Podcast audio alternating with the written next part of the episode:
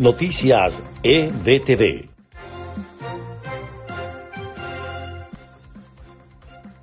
Este es el resumen de noticias EBTV en podcast de este miércoles 14 de abril. Les estará acompañando la narración María Gabriela Rondón. Comenzamos. La Asamblea Nacional de Venezuela está dispuesta a cancelar la mitad que falta para que puedan entrar al país las vacunas a través del mecanismo COVAX. El presidente encargado Juan Guaidó insistió que no importa la marca de las inmunizaciones que ingresen, siempre y cuando estén aprobadas por la Organización de la Salud Mundial. La OPS informó que el régimen de Nicolás Maduro no solicitó al fondo COVAX una marca específica de vacunas para Venezuela y el envío dependerá de las dosis que estén disponibles sin importar el laboratorio que las fabrique. El sector comercial de Venezuela advierte que las vacunas que llegarán al país a través del mecanismo COVAX y que fueron negociadas por el régimen no serán suficientes para inmunizar a toda la población.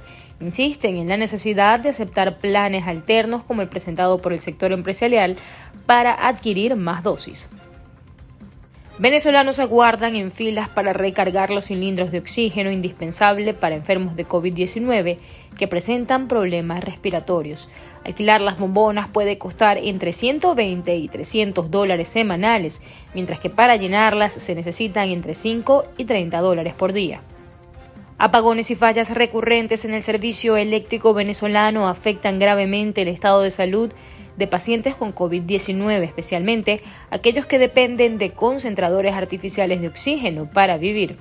Así lo denunció Aixa López, presidente del Comité de Afectados por Apagones. Y en notas de Estados Unidos, en este país, las autoridades han desviado las citas de vacunación con el fármaco de Johnson Johnson por otros aprobados por la FDA. Los senadores republicanos Marco Rubio y Reed Scott junto a la congresista María Elvira Salazar presentaron un proyecto de ley que busca la reactivación de la industria de cruceros en puertos de Estados Unidos a más tardar para el mes de julio. El presidente Joe Biden anunció el miércoles que es momento de terminar la guerra más larga de Estados Unidos y proceder a la retirada incondicional de tropas de Afganistán, donde pasaron dos décadas en una sangrienta batalla contra los talibanes que bajo muchos prismas fue infructuosa. El Departamento de Justicia de Estados Unidos concluyó que el oficial que mató de un disparo a una mujer durante el asalto al Capitolio el pasado 6 de enero de este año no enfrentará cargos, asegurando que no hay evidencia suficiente para soportar un proceso penal en su contra. Bernie Madoff, el autor intelectual de la mayor estafa piramidal de la historia, falleció en prisión a los 82 años, informó el Buró de Prisiones de Estados Unidos.